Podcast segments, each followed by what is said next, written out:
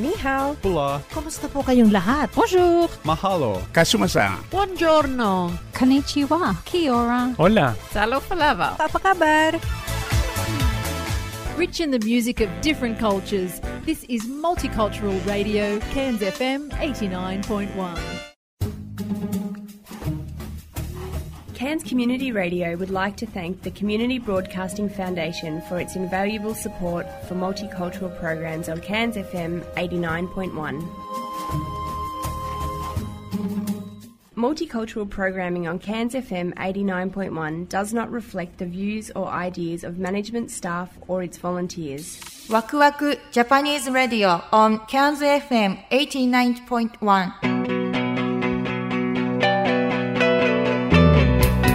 さんこんばんは DJ ジュンです。こんばんは P です。今夜も始まりましたワクワクジャパニーズレディオンケンズ FM89.1 よろしくお願いします。というわけでですね、はい。久しぶりに首寝違いまして。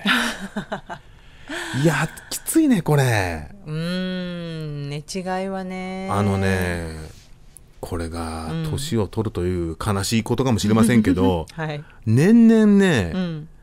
記録を叩き出しますね。何の記録ですか？こんな痛い寝違いってあったんだ。あ痛みの記録？はい。夜中に気づいたんですけども、うんうん。んって目が覚めたらはい。右半分動かないんですよ。えー、そんなに？えこれ何？ついにこの日が来たかと思いましたよ。はいはいはい、はい。うん。でもやっぱりかなりなんかすごいこう動かなくてはい。やこれどうしたもんかなと思ったんですけどいも、うんうん。まあでもその後ねあのエミオイルという究極のオイルがあるんですけども。はい。あれを塗って横になったら朝、かなり回復してましたけどもね、すごいですね。やっぱ天然オイルの。これエミオイルってあれですよね。なんかオーストラリアのなんかスポーツ選手が使ってるとか。そうですね。オーストラリアだだけじゃなくって、うん。結構世界中で使われてますね。あそうなんうん。ねそうなんですね、うんうんいやーこの寝違いっていうのはあのよくねやっぱ首が回らない状態じゃないですうんか、だからその首が回らないっていうのは普通お金がね。ね、んっていうことなんでそうなのかなと思ったんですけど。実は。すごい。えなんでここでカ実はおミングアウ金が回ってないのか俺みたいな。ト すごいカミングアウトいやカミングアウトっていうかね事実事実かどうかはさておきあまあそうですよね。自分がそういうふうに意識を持ってんのかなと思ったんですよね。あなるほどね。ううんんうん。うんあもうそそれこそお金に関する心配事っていうのは多分もう皆さんにつきまとってる。特に今猫のコロナ期でどうなるのか先が見えないっていうことで。これ結構リスナーの方でもあ俺も首 あるんじゃないですか？まあ年齢もあるんでしょうけどもね。そうですよね。はい。あとやっぱりな気候が変わる時期っていうのはやっぱ体のこう、うん。なんていうのかかあの弛緩したり緊張したりっていうのがこう激しいじゃないですか。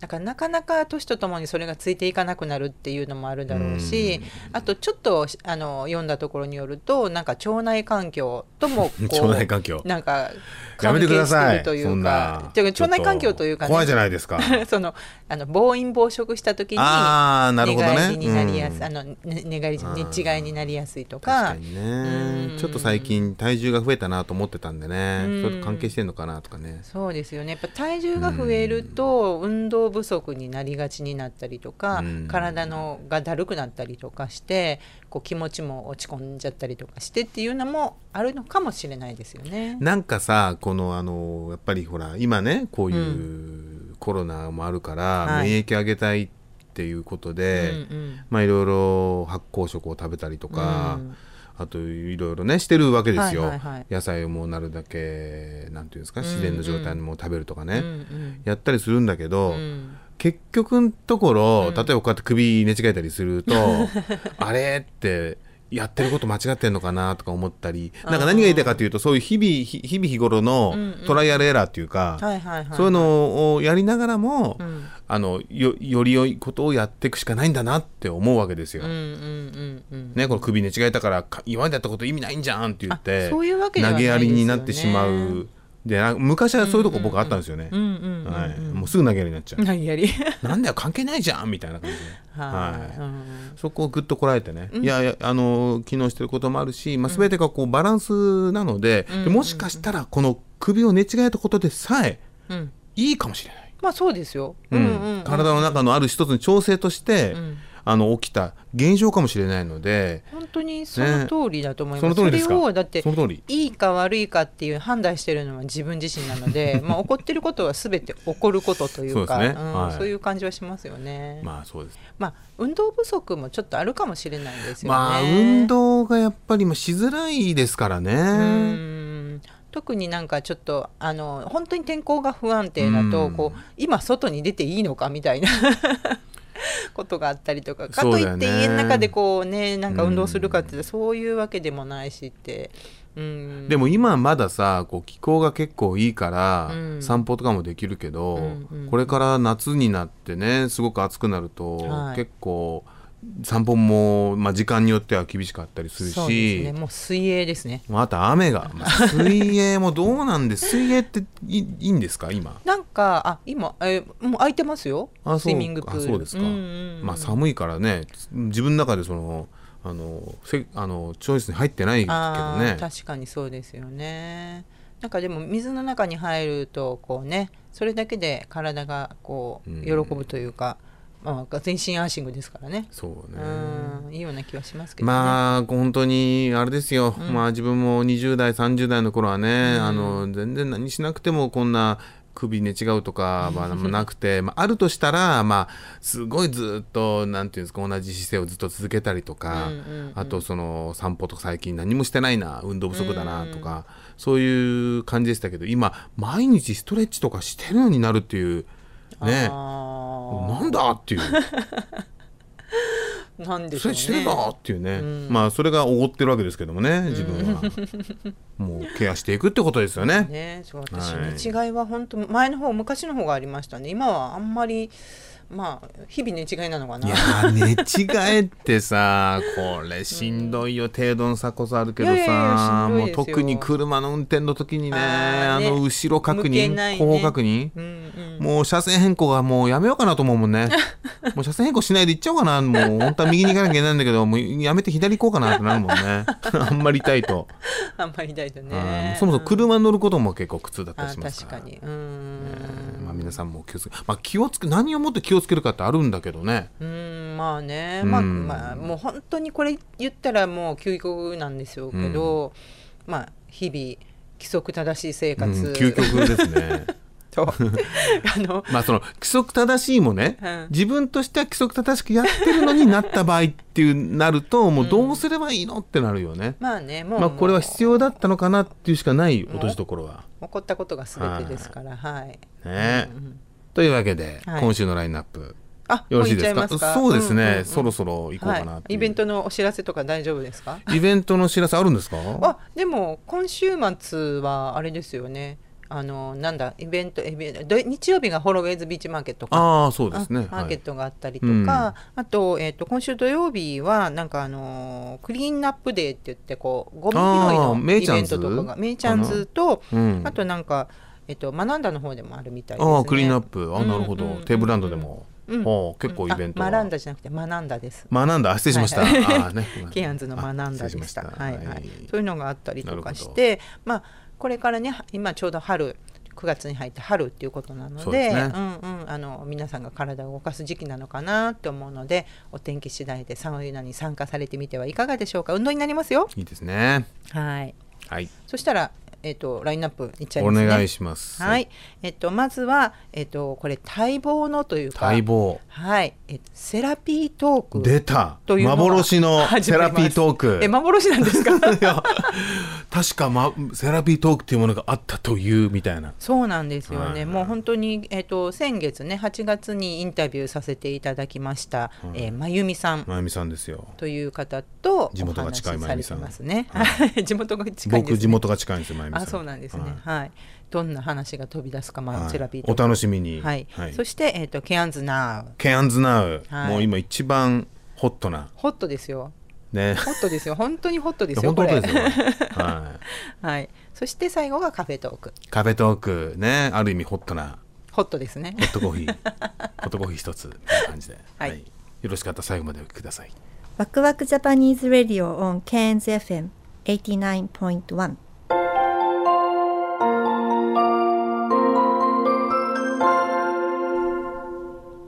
潤と。まゆみのセラピー。トーク。始まりました。何ですかこのなんか繊細な感じ。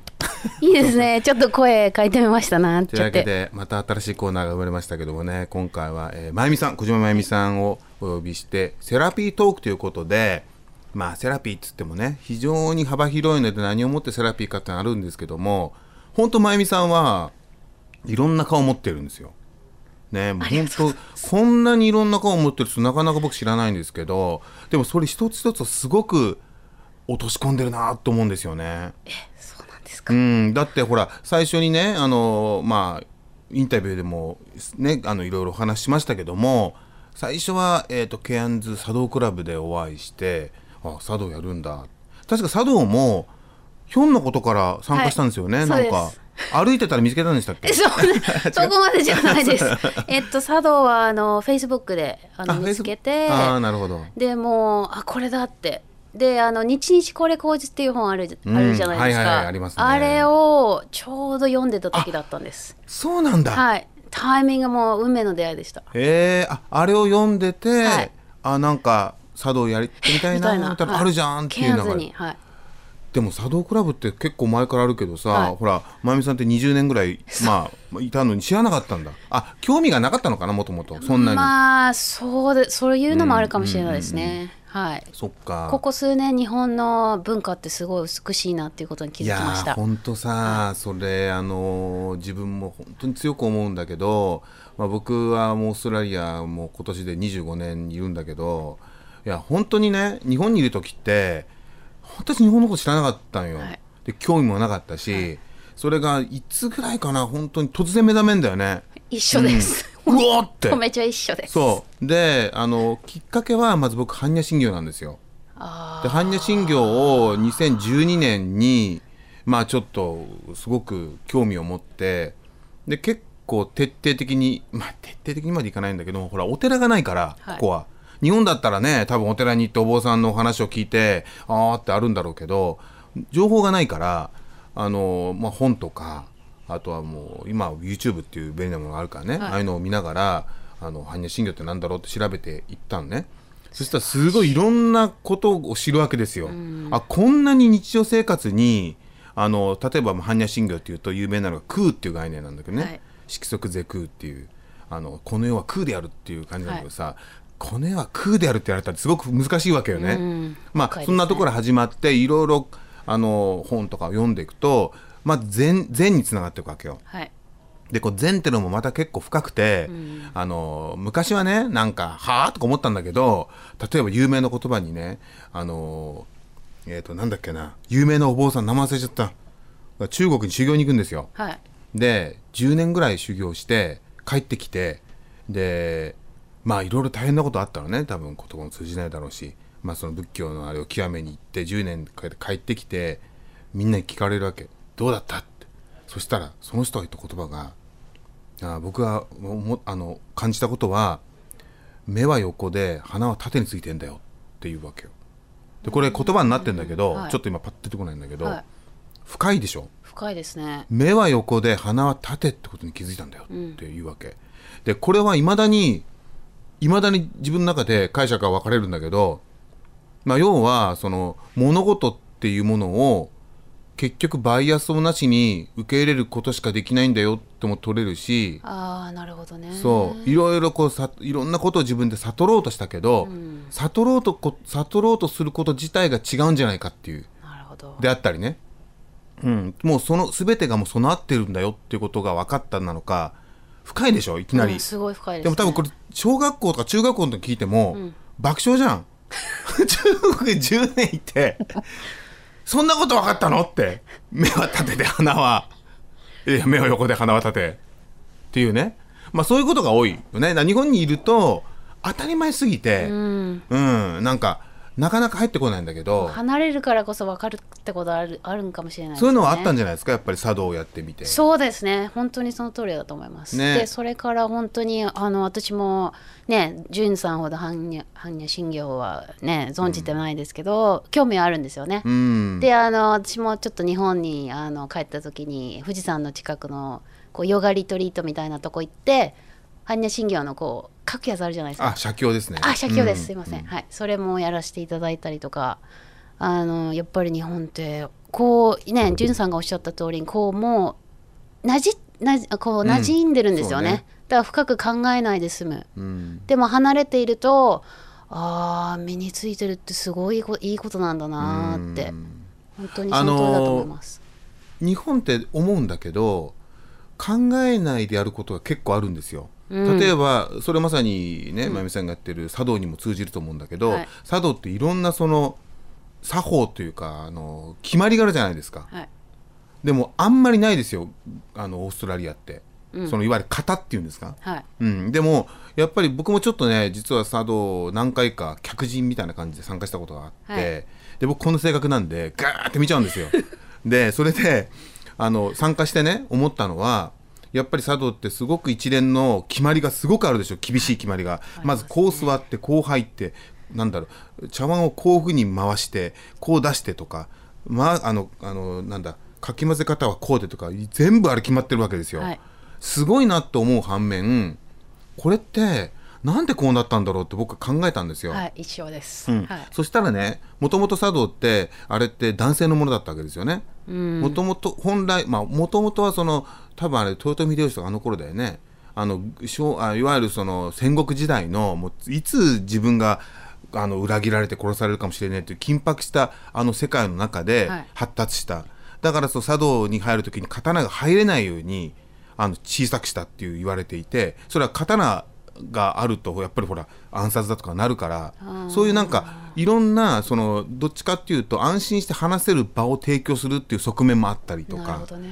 でやっぱりその話し合いする時にそのね裏切れるかどうかって分かんないわけじゃない。結局それって、だから話す時にこいつは俺のこと裏切んのかっていうことを見抜く必要があるんだよね。きっと。で考えるといろんなそのその作法を加えれる加えていくと例えばすごく邪心があるとミスったりする気がするんよ。うん。うん、とかそういうとこ見てんのかなとか。いや、でもその通りだと思います。うん、だそそういう考えると、すごいすごく茶道ってスリリングっていうか、面白いと思ったわけ。でも、昔は「何これすっごい決まりが多くてつまんないな」ってそれしか見れないよね、でもこういう海外に住むことで逆に日本という文化をその客観的というか、はい。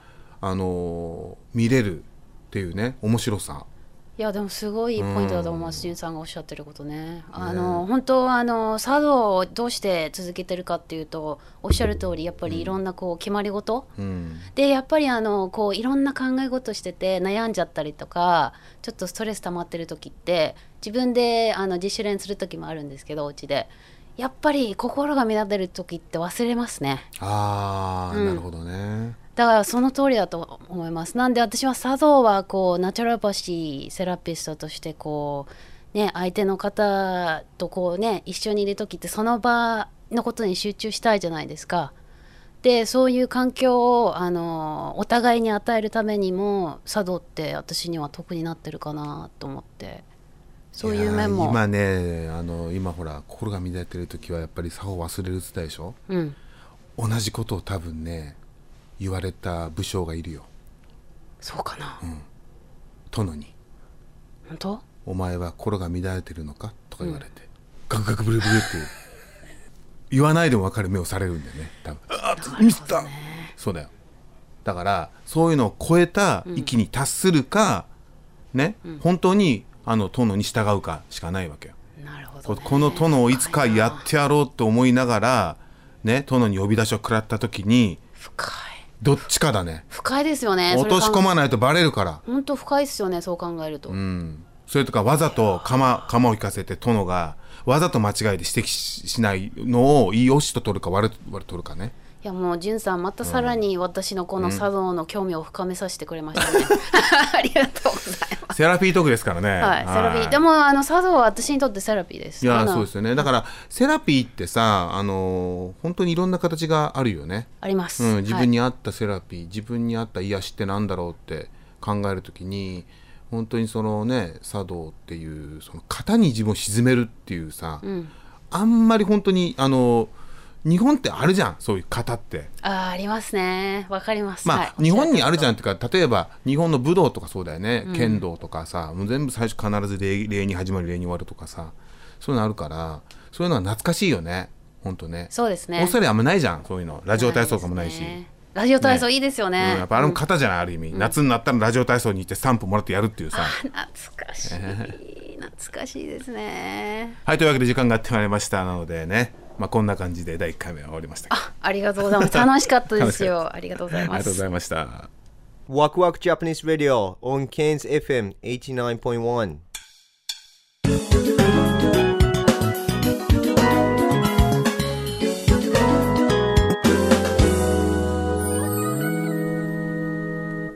ケアンズナウ始まりました。ケアンズナウ。やっぱりあきこさんで始まると一番ケアンズナウって感じがしますけどもね。どういう感じですか？ねほっこりするんですよ。ほっこりするんですよこれね。このケアンズナウはまあケアンズ今起きてることをまあこの3人僕とピーとあきこさんで語るという、まあ、コーナーになっております。はい、はい。もう今や大人気僕にとって大人気。なんかこう3人で話すって、うん。なかなかにテクニックいるよねうん、確かに。うん。すごく勉強になりますよ。今までずっと2人が多かったから、3人って結構なんだろう難しいのかなこれ。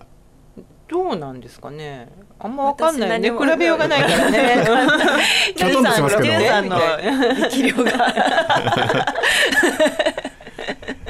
というわけでね9月に入りましてなんかこうなんてちょっとあれかなちょっと暖かくなってきた感じなのかな、うん。なんかちょっと変わりましたよねうんなんか。うんうんうん。うんね。どうですかあきこさんあの学校関係の変化とかっていうのはちょっと僕全く分からないんですけども。ねなんかほら今年前半はあのね習い事とかのコンペティションとかそういう大きなイベントってみんななかったじゃないですか、うん。ああそうなんだ。それね。全然分かんないよね。そうなんだね。っていうかコロナでね。うんまあコロナでね。確かにうん。ねあの基本的にねできなかった。ケアンズフェスティバルとかもねなが人が集まるなかったしねことっていうのはできなかった、うんけど、まあ、娘ダンスやっててそのコンペティションが、うん。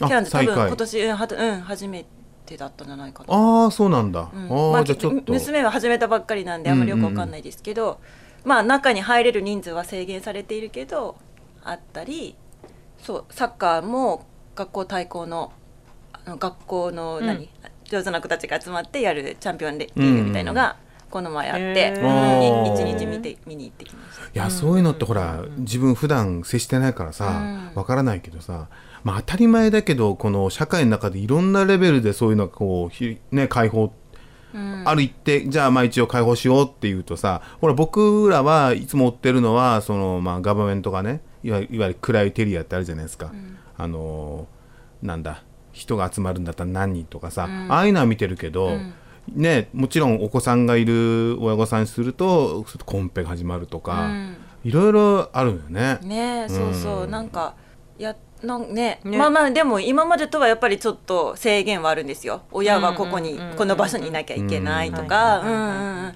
中に入れる人数もこの人数って決まっててすごいねちゃんとチェックされてたし、うんうんうん、でもクイーンズランドは本当に一時学校もなかったじゃないですか、うん。あれから学校が再開して、うん。さらにスポーツとかね、うん。習い事も再開してっていう感じで、なんか本当に日常がちょっとずつだけどもね、うん。制限の中でも日常がちょっとずつ、うん、復活してきたなっていう感じはしますよね。するね。子供たちどうですか？やっぱり嬉しそうそりゃ嬉しそうです、やっぱりねこう人となんかやるっていうのはね。うん。やっぱちね違いますよね。うん。うん。やっぱりそうだよね。だってその近所の子子供たちもさすごい遊んでるもんねいつもね。すごい遊んでる。外に出て。外に出て外に出てるといっつもトランポリンで飛んでるもんね。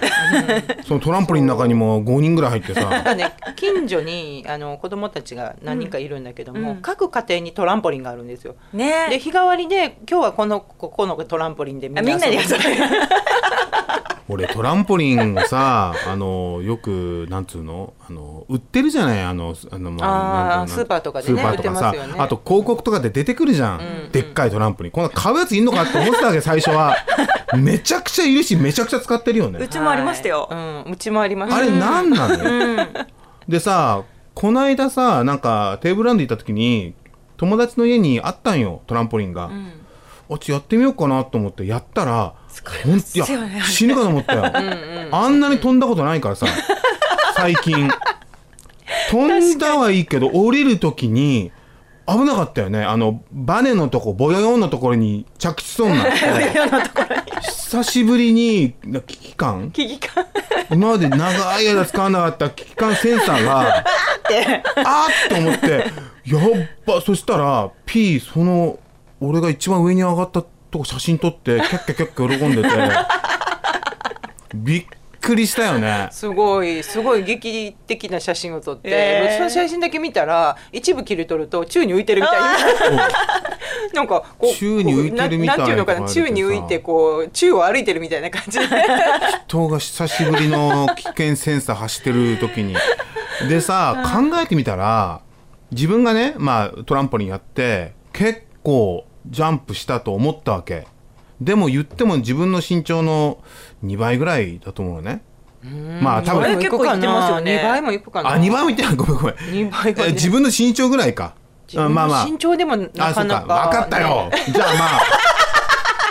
そこはほどほどにいや何が言いたいかというと子供結構飛んでるよね。あれ自分の身長の3倍ぐらい飛んでるじゃん、う確かに確かに。あれを自分のそう同じ比率で飛んだらちょっとやばいよね、23回ぐらい飛んでる感じでしょ、だから子供ってさ自分も子供だったからあの時はぴょんぴょんぴょんぴょん飛んだりしてたけどやっぱ大人になるとさ本当もう物の見事にチキンになるよね。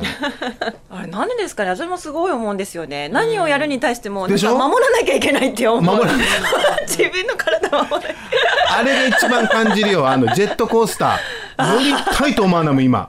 ああんなもの。なんで自らさね危険にさらさなきゃいけないの、ーまあね。この世は危険だらけじゃんってわけなかんないね？日頃危険の中で生きてんのになんで自分から危険に行くんっていうさのもあるしあとやっぱりさあのよく子供自分がね子供の頃に大好きだったわけジェットコースターが、もう遊園地って言ったらジェジェットコースターだったのよ、多分今の子供そういうのあると思うんだけどこれ乗んなかったら遊園地来て意味ないじゃんぐらいジェットコースター好きだったわけ、はい。そうするとお父さん行こうって言うと「いや俺はいい」って絶対乗んないよ。えでもまあ別に乗らせてくれるわけだから別にいいとは思うけどなんでこんな面白いもん乗んないのかなってずーっと思ってたのね。で一回聞いたんよ。なんで乗んないのって言ったら、だって危ないっていうのね。危ない。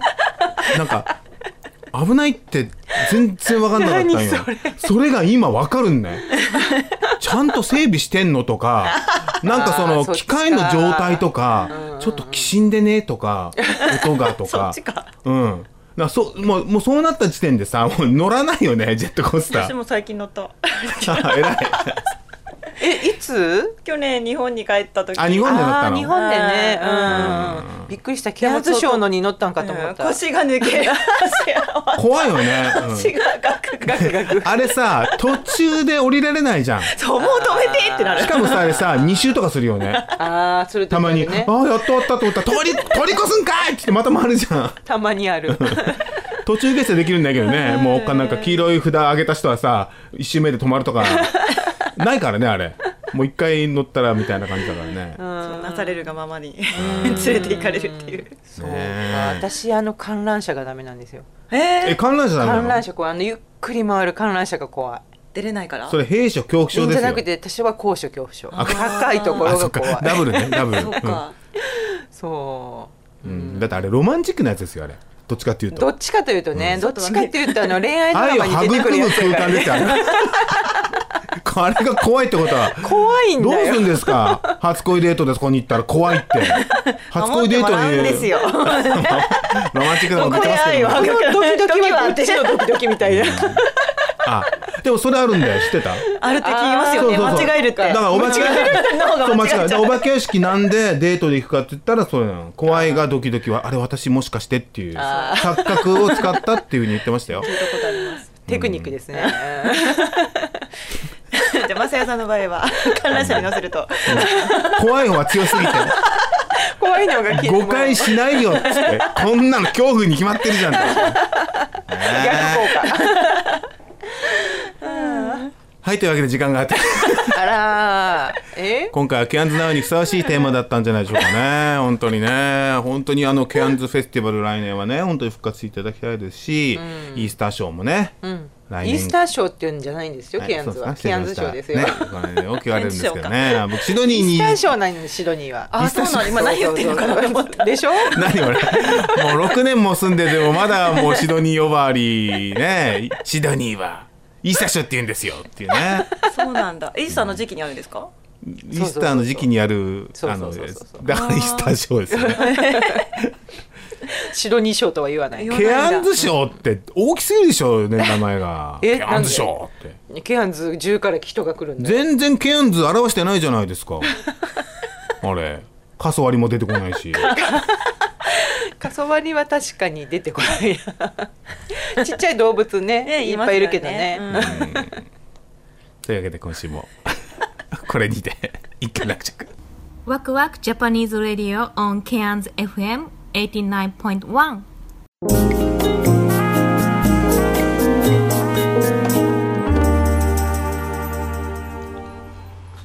ジュンと緑の。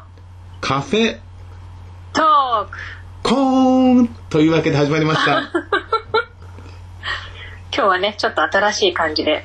もうこの音が鳴るということは何を話すかというのがもう自然と決まってくる感じがしますけどもあそうですねそうでもないですかね。じゅんさんの好きな。というわけで始まりましたけどもね、まあ、カフェトークということで、えー今はもうみどりさんは日本にね帰国されているわけですけども、えーかつてはね、はい。シドニーで一緒にかシドニーのカフェをブイブイ言わせていたわけですけども。そんなそんなんでしたっけ？はい。そんなでしたよね。メッカとかね懐かしいですよねああ懐かしいですね。ねうん。あれはみどりさんがね勧めてくれたカフェで実は僕が当時働いていたコーナーにあったお店で知らなかったんですけども。はい。あ結構近かったですけどね。そうですね。あのやっぱシドニーはね、圧倒的にカフェの数が多いからはい。結構見逃してしまう。あそうですね。自分がよく行くカフェなんかがあると余計にそっちばっかり行っちゃったりしてね。しかもこうケアンズと違って地下とかにあるから、カフェがね。うん。うん。あとその何階建ての4階にあるとかね。もうケアンズでありえないんですよそういうのが。うん、そういうのもあるんですかね。まあでも、いろいろね、かあの、発掘するとまた楽しいですよね。やっぱそこのねそのまあいわゆるシドニーのちょっと裏道的というかね、この地下道に入っていったところにあるとかっていう感じは、まあ残念ながらケアンズは皆無なので、まあ、その分開放感はあるんですけどもねえ。まあさらにその、なんていうんですか？迷路的ないまあ今日本に、まあ、みどりさんいらっしゃるわけですけどもね。どうですか？カフェライフ何か変化ありますか？カフェライフは、ちょっとね、最近、あの、ステイホームをまだ続けているので、そんなに、あの、発掘してはいないんですけど、日本に帰ってきて逆にね、スタバとかタリーズとかそういうチェーン店が、まあ日本は、あの、多い、多いっていうか、まあ皆さん行くので人気があるので、スタバで私この夏初めて食べたものがとっても美味しかったです。それは何でしょう？ココーヒーじゃないんですけど、ジューシーピーチフラペチーノ。女子力が異常に高いですね 響きがもうなんかずるいなーってぐらい美味しそうじゃないですか。ジューシーってつけるかなみたいな。普通にピーチフラペチーノでいいのに、ジューシーとかつけられたら気になるじゃないですか。なんかその、やっぱ日本にねしばらく帰っていないと、その日本における映画、英語表現のあの発達に驚きますねあ、そうですか。やっぱジューシーなんて言葉まあまあ使うんでしょうけどうん。非常に英語的表現がこうだんだんと日常化しているなっていう気がしましたけどね今、あ、そうですか、じゅんさんから聞いて。うん。はいまあ前々回日本に帰った時にはねあのピータブレッドとかね普通にあとフォフォッカチアでしたっけ？あ、うん。びっくりしましたねフォカッチャ。はい。フォカッチャってやつねなんかね、そうそう、ちょっとね、日本を離れてるうちに市民権を得る言葉みたいなのがあるんですよね。外来語とか、英語とかでね。うん。あと去年日本に帰った時はあの小学はい1年生の女の子としりとりしたら、ズッキーニが出てきまましたから そういう、そういうところから知識を、はい。そうなんですよズッキーニ知ってるんだみたいなね、まあ、失礼な話ですけどもああ、ズッキーニね。うんはい。いつの間にかそういえば、普通に売られてますね。あ普通に売られてますか？うん、あの、八百屋さんで普通に見ますよ。うん、僕オーストラリアにね、まあ、25年前ですけども来た時にねズッキーニとアーティチョークは知りませんでしたからね、そうですね。そのぐらいだとまだ全然知らなかったかも。いつからあんなに普通になったんだろう？あとあれですよあのまあオーストラリアで言うとビートルートもうもう日本ではビーツっていう名前でね結構あ、そうそうそうそう、ビーツね。ビーツもたまに見かけますね。ちょっとその違うのがなんかねあの面白いよねう。ビーツビーツねビーツのケーキとか言われてもさ。そうなビーツのケーキって何？みたいな殴るのか？みたいな思ったけどなんかビビビーツってなんかこうビートみたいな感じでああ、うん響きがね。響きが。そうなんですよ。なるほどまあそんなわけですが、今はい。まあさっき冒頭でもちょっと触れましたけどもはい。ホットな話題はい。この季節といえばという話ですが、はいまあ日本は今暑いんでしょうね暑いけど、そうですね。なんか、記憶の中の日本の夏っていうのすごい、なんてハードル上げてたので、実際になんかなってみると、ああ、こんなもんだったかなっていう、なんか逆にちょっと余裕があるぐらいですね。日本の夏って一番暑いのっていつでしたっけ、ん？一番暑いのはね、やっぱお盆。本当に暑いのはやっぱりは8月、うん、お盆とその後ぐらいが暑いんでしょうけど、私の気持ち的にはね、もう残暑が近づいてきて夏が終わるよってなってきてるのに、相変わらず気温は結構高い。だけど、もう店頭のものが秋になり始めるって頃が一番ね、なんか暑く感じる。ああ逆にねなんかこう、うん、みんなが夏全開の時は、そうだよね、夏だよね、この暑さだよね、みたいな、なんかそういう勢いがあるんでちょっと準備してるところあるからねそうそうそうそう。なんかねみんながね秋にシフトし始めると、うん。えまだこんな夏バリバリ暑さ残ってるのに？っていう。でももうなんかそういう秋っぽいもの着なきゃいけないの？みたいな。その右脳と左脳が一致しないみたいな。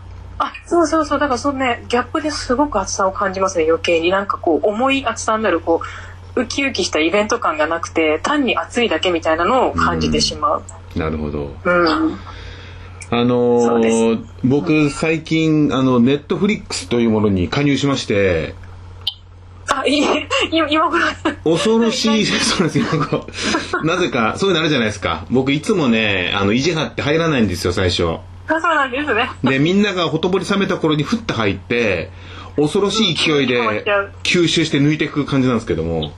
おお 今じゃその時期なんですね。もう加入して大体今1週間経つぐらいなんですけども、はい。早くも多分20タイトルぐらいのドラマを今同時進行で見てまして。同時進行すごいな。なんかごちゃごちゃになんないんですね。そうですね。僕本とかも結構同時に読んだりするのが好きなんですよ。そのごっちゃごちゃ感が結構好きだったりするんですよね。あなんか全ての情報を頭の中にごっちゃにすることでその世界観が浮き出てくるみたいなのあるじゃないですかああ対比で読む感じなんですね。そうですね。その論理とは超えた何かがこうつながる時があるんですよ。おお いやすいません。なんか今ちょっと偉そうに言いましたけども大したことじゃないいですけど、やいやいやいやいやなんかさなんか久しぶりに純さんっぽい話を聞いたなって感じ。で今ねそのいろいろその僕の中でまあまあ今、はい。最近はもう日本に帰れないんでね。あの、はい。まあ、どういうことが今日本で起きてるのかっていうのにすごく僕はいつも興味あるわけですけどあの、はい。まあ、今はもう日本に今しばらく帰れないのでもうこのネットフリックスっていうのが僕の中では唯一のまあ今一つ、まあいろいろありますけどもね、もちろんツイッターとかインターネットありますけど、このドラマとか映画っていうのはやっぱ僕の中で非常にこう重要なツールなので、でいろいろダーッと見た中でですね非常に、あの一つの番組にはまってるんですよな、なんですか？それがですね、えーはい。アグレッシブ・レツコっていうあのアニメなんですよね。って今言いましたけども。もえ、もう一回言ってください。な、なんですか？アグレッシブ・レツコっていうあ、あー、はい、わ、はい。かりました。これあのサンリオさんのまあ、はい。作っているまああの動物なんですよね。全部登場人物がはい。でもせあの、うん主人公がレッサーパンダ的な。レッサーパンダ的なすごく可愛いあのキャラクターなんですけども、まあ設定は、まあどちらかというとブラック企業という感じのそうなんですね。めちゃくちゃ、まあ、ある種どこにでもある、まあ、どこにでもあるというか、都内の会社なんだけど、その、まあ、ひどい上司、ひどいおつぼねさん、ひっていう設定の中で、let's 子が、はい。まあ、はい日々 OL をしながらね、いろんな理不尽に、はいまあ、耐えていく話なんですよ。あ、そんな話だったんですね。そうなんですよ。で、その let's 子がやっぱり、ある時その、許容範囲を超えたストレスを受けた時に、彼女は、カラオケでデスメタルを歌うっていう、そういうキャラクターなんです。からあんなちょっと、なんでしょうね、激しい見た目なんですね。そうです。あの、激しい見た目は歌ってる時で、普段はすごく、うんうんうん。あの、本当にどこにでもいいそうな、どこにでもいそうなって失礼なんですけど、本当に人の良さそうな仕事をあまりこう嫌嫌なことも顔に出さず我慢してやるみたいなキャラクターなんですよね。ああ、だけど名前レツコなんですね。もう名前そうそう名前がそうそう名前がレツコなんだけどでも普段はあのレツコみたいな感じで友達あの同僚とかかもからも本当にレツコっていい,、い、いいい子だよねとかよく我慢できるよねみたいなキャラなんだけど実は切れると行きつけのカラオケでスイッチを入れた瞬間に顔の表情も全部変わってほとんど聞き取れないぐらいのあのボリュームで歌うという話なんですよ。それを見たとき、ジュンさんの中で何かが、もうこれだと思いましたね。僕が長長い間多分夢見ていたあの僕はたった2年しか東京で働いていませんけどあの2年間で繰り広げられた会社のいろいろな、情あのいろいろなことで表現されていないなと思ったことがこのアグレッシブレツコでは完璧に表現されてるんですよ。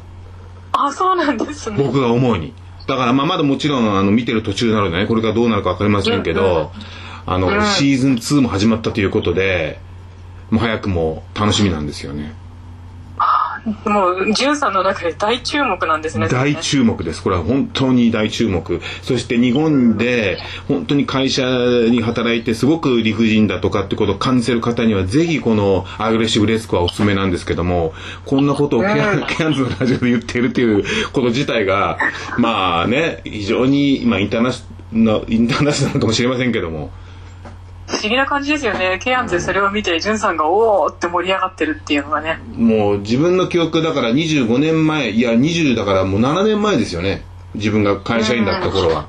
あの時の、まあ、ある種の感覚がすごく、あのー表現されてるっていうことなので実はあんま本質変わってないんじゃないかとさえ思ってしまうんですけども、あー、なるほどね。うん、うん。なんかそれを聞いたらすごい見たくなってきました。ネットフィリックスだけなのかな？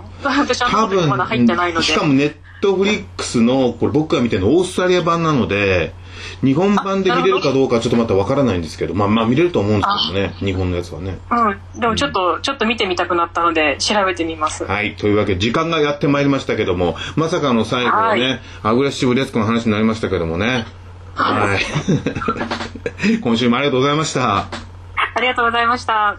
ワクワクジャパニーズラディオ on Cairns FM89.1 今週も最後までお聞きいただきありがとうございました。ありがとうございました。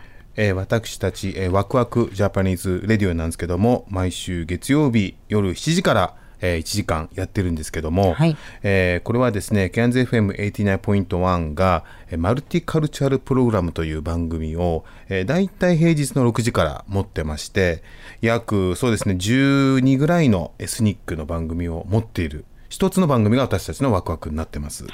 ちなみにワクワクの前が、えー6時から1時間「Excuse My French」というフランス語の、えー番組ですね、フレンチコミュニティの番組。そして僕たちのこの番組の後が、えーこれは2時間にわたって、えークックアイランドのプログラムが入ってます。はい。えーあとは火曜日ですとイタリアとかフィリピン、えー水曜日はタイ、えーチャイニーズサモアイーストンティモールラテンアメリカインドネシア PNG サウスパシフィックと、えーいろんなねエスニックの番組がありますんで、もし興味ある方はぜひあのねまあ、言葉はちょっとわからないかもしれませんけどもあの一部英語でね説明があったりとか、やっぱ一番興味深いのがその国々の音楽が聴けるのであうんのねぜひ聞いてみてください。で、みんな、えーこのエスニックプログラムは全員、えーボランティアでやってますんで、あの、まあ、それぞれのね、コミュニティが、あの、今後続くためにも、この番組が、えー続けられるように皆さんサポートよろしくお願いします。お願いします。Thank you for listening to Waku Japanese Radio on KNZFM 89.1. Our program is uh, basically on KNZFM 89.1 for multicultural program. Uh, we, uh, we we every Monday start from 7 p.m. to 1 hours, and before our program we have excuse my French the French program from 6 p.m. and after our program uh, we have a Cook Islands program which is for two hours from 8 to uh, 10 p.m we are part of the uh, sort of big community of multicultural uh, society. Uh, it's very important to have multicultural program in the radio, I think. So please support uh, just simply by listening and please share our program to other people and would you please try maybe other program as well, uh, French and Kukaran, and also we have Italy program, Filipino program, Thai, Chinese, Samoan, Eastern Timor, Latin American, Indonesian, PNG. So uh, please tune it just for our community.